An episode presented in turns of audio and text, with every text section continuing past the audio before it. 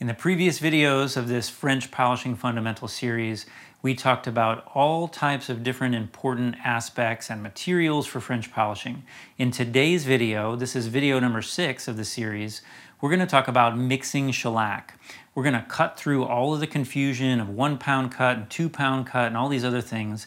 I'm going to show you my super simple system, the formula that I like to use to make the perfect shellac for French polishing. My name is Tom Bills, and welcome to the Art of Lutherie.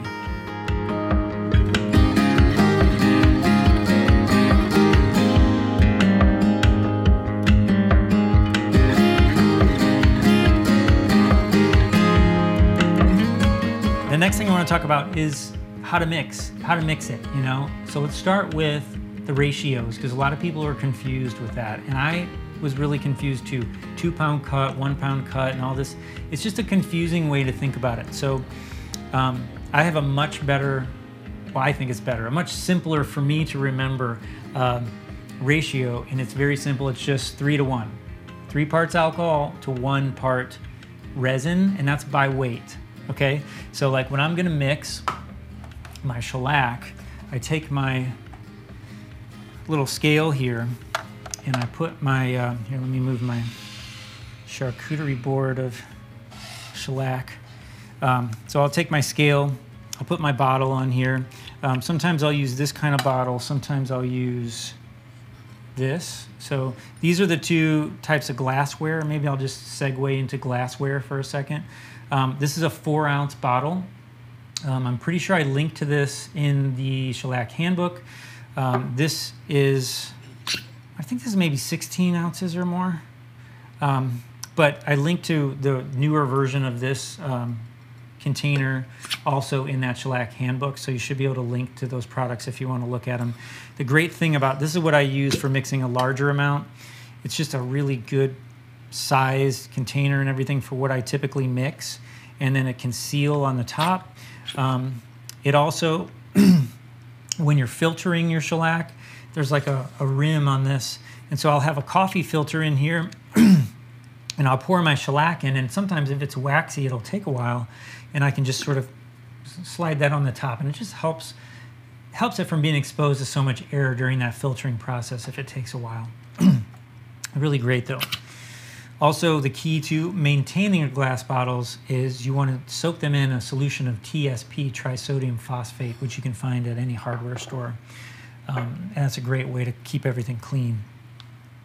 So for the mixing though, instead of doing a two pound cut, worrying about all that kind of stuff, I just do three to one. Okay, so I'll just put this on here. I have a little funnel. If I'm gonna mix a small amount, I'll mix it right in here. I'll put one ounce of resin and then I'll put my three ounces of alcohol and it fits perfectly in this little bottle.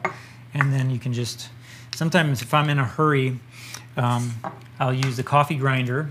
So you can take your uh, flake shellac, put it in the coffee grinder, grind it up nice and fine, and then what I'll do is I'll pour that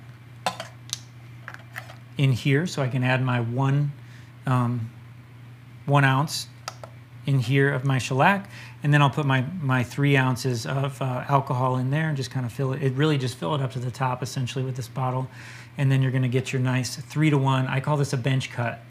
Um, this is what I learned from Eugene Clark, the bench cut. This is what I use. It's you want to mix your shellac.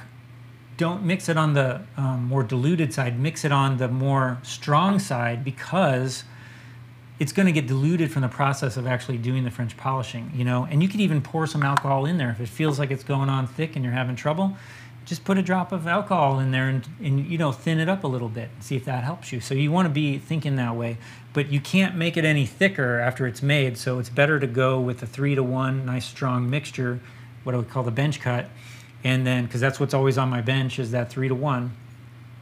And um, then you can dilute it um, later on if you need to if i'm mixing in here you know you can just take that same formula you could do two to six three to three to one i mean yeah, three to one, six to two, you know, whatever, how you want to do it. So I mix it in here, I usually double it.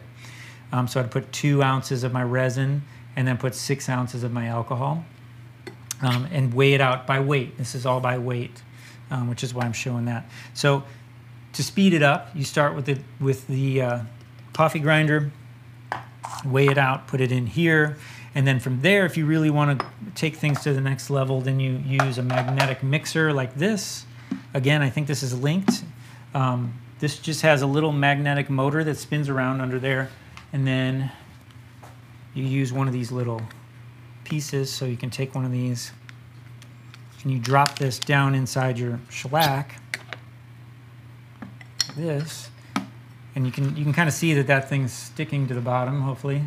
And so when I turn this thing on and that starts spinning around, it's going to mix up that shellac, and it really, really makes it so much better. This is like an amazing addition to the shellac mixing process. It's so much faster.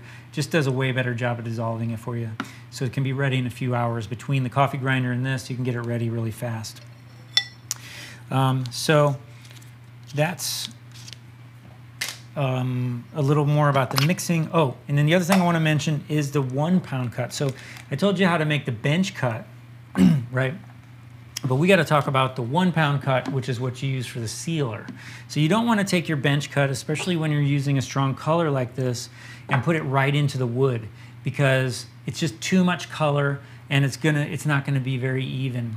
So it's much better to take this dilute it to make your sealer coat, and then that's what you use for your initial coats. I usually do, I don't know, uh, two or three, just to kind of build a good solid foundation there, and then I'm going to come on with my actual bodying coats.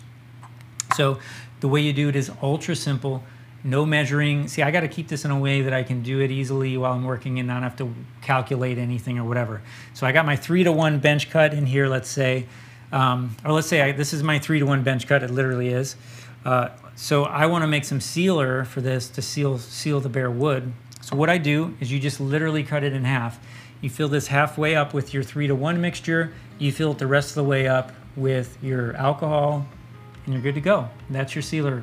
It's very simple, right? So you got your three to one, then you just cut that in half with alcohol to make your uh, sealer coat, and you're good to go. So that's some background on the shellac itself a little bit about the glassware, the mixing process, the tools, the oil, and how to make the three to one cut, and also the sealer cut.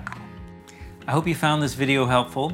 If you'd like to go even deeper and learn even more about my French polishing process and my systems and techniques and all the nuance and uh, artistic approach that goes into it.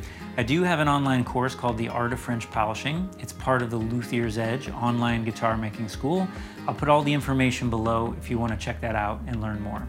Also, if you haven't downloaded the Shellac Handbook, it's totally free. It's a PDF you can download, and it just has an organized, easy, quick access version of the information from this video and the previous videos in this series. So look below for that as well if you haven't downloaded that yet.